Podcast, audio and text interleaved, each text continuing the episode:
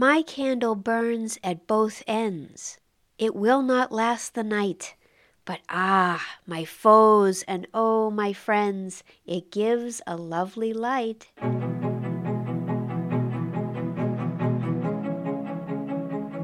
Hello, I'm Abram Van Engen, And I am Joanne Diaz. and this is Poetry for All. Abram, before we talk about Edna St. Vincent Millay's remarkable poem, I could I just say something about the fact that our podcast was nominated as one of the best DIY podcasts by the Podcast Academy this year. Do you think of yourself as a DIY person typically? It's a regular uh, sort of garage band podcast we got going here. But it's a whole I mean, we could fly to L- Las Vegas for this, man. I mean, this is this is big. I was thinking of getting like a sequin top, you know, and, and maybe a special champagne flute. We're not going to be able to go to Las Vegas for the event, but we can watch on Zoom. It'll be streaming. I just want to give a super long thank you speech until they hook me off, you know, and they start playing the music and they usher me off and everyone's like embarrassed for me. Uh, That's all that's all I want. That's my goal is just complete embarrassment. That would be amazing. well, I mean, I just I appreciate that they named us as finalists because, you know, we I know there's so many really popular podcasts that are very well funded and they have Patreon this and sponsor that and a whole team of producers and editors helping them. But really, the past two and a half years, it's been just the two of us. and, uh, and, but somehow this little thing we've been doing has appealed to some people. And boy, do I appreciate that. So I just wanted to recognize that. Absolutely. Well, today we're going to move on to Edna St. Vincent Millay. And she's got a poem called She Had Forgotten How the August Night. Would you like me to read this poem for us? I would love that.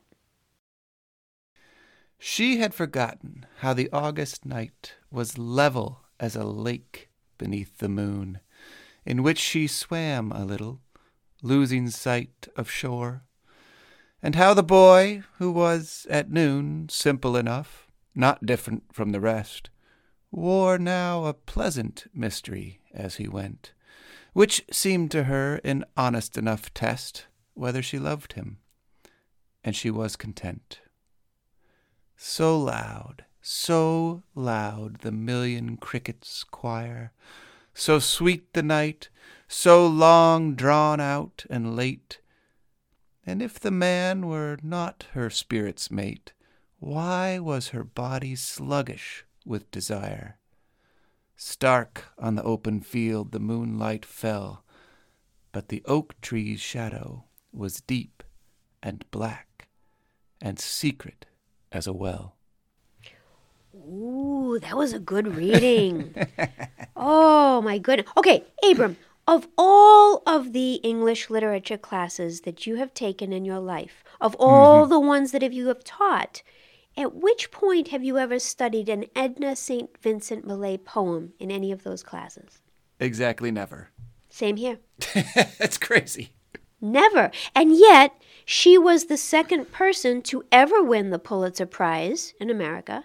She was pr- incredibly prolific. If you ever uh, check out her collected poems, it's a giant tome.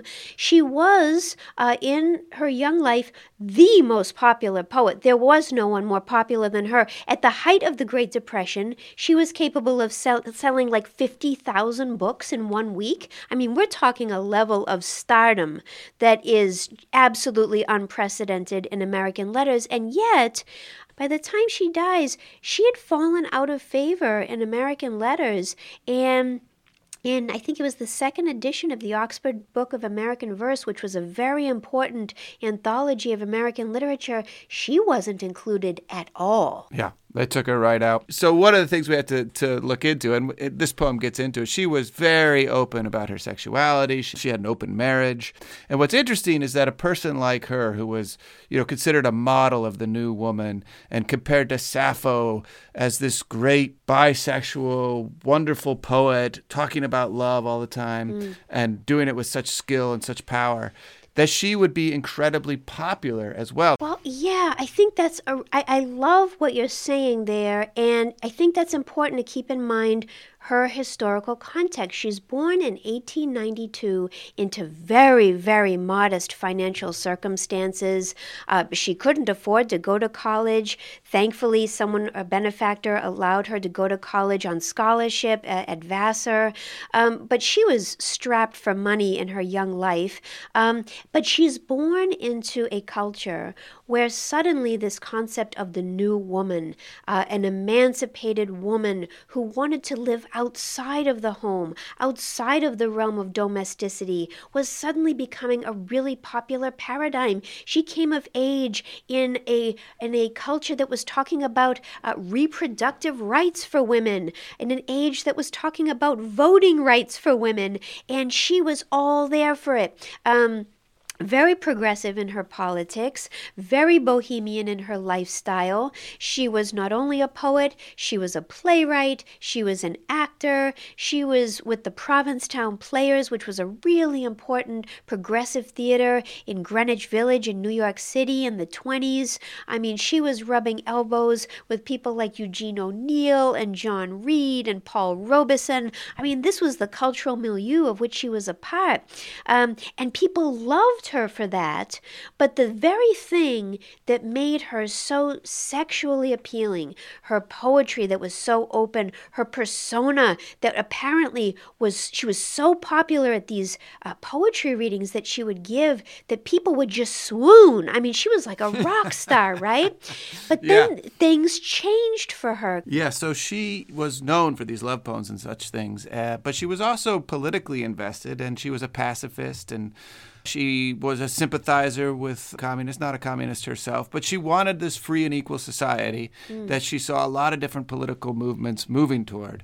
But it's one thing to be known for love poetry and another thing to be known for political poetry. And when Sacco and Vanzetti, which is this big famous case in American history, when they were executed and she protested against that, she started to move from writing primarily about love and sexuality to writing about politics. Mm. And people were not ready for it. They had put her in one box, and when she went into a different box, they weren't going to have it. Uh, what's interesting is that there's so many poets, playwrights, and, and others of the period who were doing the same sort of thing, who were very active in, in political uh, poetry, political yes. writing, who were also writing, you know, love poems and, as well. But they hadn't been put into a box the way Edna St. Vincent Millay had been. And therefore, they were allowed to this kind of range. But she was not allowed that kind of same kind of range. And so people started to say, well, what, you, you know, stay out of politics basically. Yeah. give us give us the open love poems that we that we've loved you for but but but stay that's not your zone. Uh, mm. stay out of mm. politics. And this was part of her sort of fall from grace in the 30s and 40s as people just didn't weren't ready for her to be talking about these things. Uh, it's very interesting. So there's something paradoxical there where the very thing that made her so immensely popular it did uh, have an effect on her critical reception as time went on. However, however, um, the beautiful thing about Edna St. Vincent Millay is that she was a very prolific correspondent, and her sister Norma worked tirelessly to preserve her literary estate. And as a result of that, you know, researchers have been able to sort of rekindle interest in recent decades. So it's precisely because we have such an excellent archive of this correspondence and other kinds of records that someone like Nancy Milford was able to produce a critical biography, Savage Beauty, a, a, couple of decades ago. And that was one of several books that really helped to resuscitate the literary reputation of Edna St. Vincent Millay. Yeah, so if you think about this, that literary biography comes out in 2001. And mm-hmm. one of the functions and effects of a literary biography is to show you how important a writer actually was also to make sense of their works, but also to just put them back on the scene. And mm-hmm. that book really does it. So in 2006, the Oxford Book of American Poetry comes out with another edition, and lo and behold, Edna St. Vincent Millay is back. She was taken out in 1976, and in 2006, she is restored. And when David Lehman restores her, this is what he says one of the many things that he says about her. He says, No longer do we need to punish Edna St. Vincent Millay for enjoying her sexuality or mm. for having committed the even worse crime of being tremendously popular early in her life. wow. It- That's it, isn't it? Right? It's as if the literary canon punished her for being so good. yeah. And this is so good. I mean, let's get to this poem here. Yes. I mean, this just shows her facility with the sonnet style. So she was known for her sonnets in particular. She's ex- extremely good with that form. But when I say that somebody's a master of the sonnet, when somebody's super good at at the sonnet form, part of what I mean when I when I think of that is they've mastered exactly where the turns come, exactly where the stops come, and the language feels extremely natural, even mm. as it fits into this form, even as the rhymes fall into place, e- and then it sort of seals itself up at the end. And so you have this single insight, single thought, this single little song, all all sort of wrapped up tight in this package, and yet it feels almost effortless, almost almost as if she's just talking to you. I like that. And, you know, um, we have covered so many sonnets on this podcast, the vast majority of which have been written by men. And, you know, historically, it is a male poetic form. Uh, and by that, I just mean that it has its origins in a rhetorical position of the male author who is pining for an absent object of desire. That's where it comes from with Petrarch, Shakespeare, Sidney, Wyatt, etc. Uh, but here, it's always interesting to see what a woman poet will do with the form. Yeah, and I just think just to emphasize that point, sonnets. Whenever you write a sonnet, they speak into this very long tradition, and as, exactly as you say, I mean, where where the tradition often begins is this pining for an absent object of desire. And if you look at what uh, she's doing in this poem, it's almost the exact opposite, right? Here's this very normal boy, and he's just here. I'm not definitely not pining for him, and he's definitely not absent. But you know, maybe we should just have a roll in the hay anyway. Yeah. so yeah. it's just like a total flip uh, of the entire like 700 year tradition, at least where it began, uh, from this woman's point of view. And she gets into it though by talking about this shift from the sort of boring daylight noontime hour to the kinds of mysteries that moonlight makes possible. She had forgotten how the August night was level as a lake beneath the moon, in which she swam a little, losing sight of shore, and how the boy, who was at noon simple enough, not different from the rest, wore now a pleasant mystery as he went, which seemed to her an honest enough test whether she loved him, and she was content. Hmm. Content. Is that what you want to hear? Nope. You, I'm content. No, no, no. Two people are infatuated with each other. If one says to the other, I am content, the moonlight on your body is an honest enough test. this sort of like, uh, okay, let's do this. No, this is no. It, it's very. Is there a tone of what would you say resignation here, or a sense of well, this is sufficient. It's honest enough. I am content. You know, one of the things I see playing out in this poem is this back and forth between control and decision, and and a, and a kind of willing letting go of control. Um, So on the one hand, as you as we're talking about here with the word content and so on, she's making this choice. That is, he's not choosing her; she's choosing him.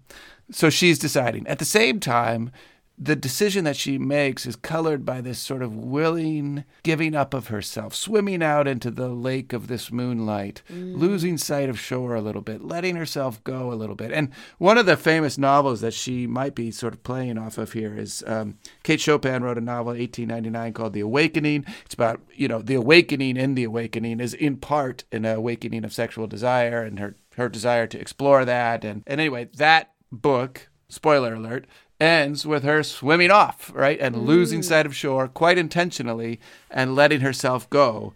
Well, in that book, in an act of suicide, of letting herself go, letting herself drown uh, by losing sight of shore intentionally. Um, here, she's of course not doing that, but she is. It feels like she's making a reference to this, this to this very famous book about sort of awakening sexual desire. In this losing sight of shore, swimming out a little too far, but intentionally letting herself go a little bit.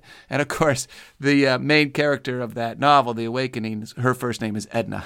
I like that because she's swimming I, I sense, and I could be wrong, that she's beholding the night and is maybe in awe of it and is maybe transported by it a bit. Does is that what you read? Yeah, absolutely. And I love this little touch too there where the losing sight of shore uh, goes over the line.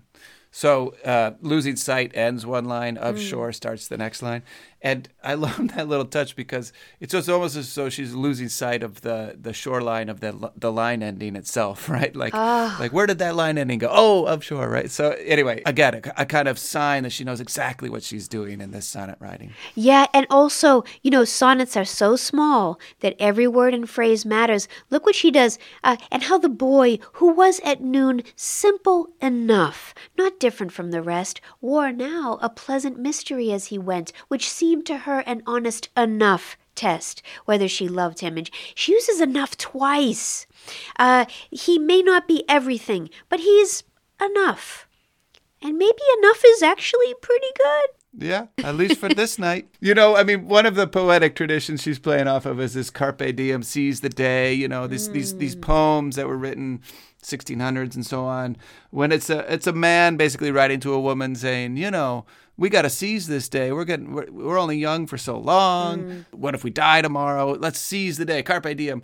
And so there's this this issue. There's this way in which she's playing with that tradition as well. Although it, it in the day itself, everyone is boring. Yeah. so so it's more like seize the night, and it's not so much like seize as sort of like, yeah, okay, let's do this. yeah, yeah. And then she continues with that pattern of repetition, right? So loud, so loud the million crickets choir, so sweet the night, so long drawn out and late. And if the man were not her spirit's mate, why was her body sluggish with desire? I love this. So, what she's doing here, and you can't hear, but you can see if you're looking at the poem, is she's using these ellipses at the end of the line. And so, again, it's this, this sign of like letting pe- letting the mystery be, letting the lines kind of hang there, um, letting them be drawn out exactly as something is going on off off screen. yeah. What do you see in those ellipses? Yeah, I, I like that a lot. I'm very interested, as you say, in how indeterminate the elements are, the rhetorical elements are in this poem. Uh, and I feel that indeterminacy in those two ellipses. And the repetition, so loud, so loud, the million crickets choir, so sweet the night, so long drawn out and late and then there's that pause. It sort of just trails off. And I feel like there are certain elements that poets and dramatists can use to indicate speechlessness. I think that ellipses is one of them, and the word O, just that letter O, uh, is another. It's a kind of, in one case, O is an exclamation that indicates that the character or speaker is beyond speech. In the case of ellipses, there is this deep pause and a sort of trailing off, which suggests that speech is no longer either necessary or possible. And then you get this question, right? And if the man, now man, right? So interestingly, in the octet, the first eight lines, it was a boy. Ah. Now, whatever's going on, now, okay. And if the man were not her spirit's mate, why was her body sluggish with desire? you and I were talking before about this phrase "sluggish with desire." Is that what you want to hear? Say, say it's Valentine's Day.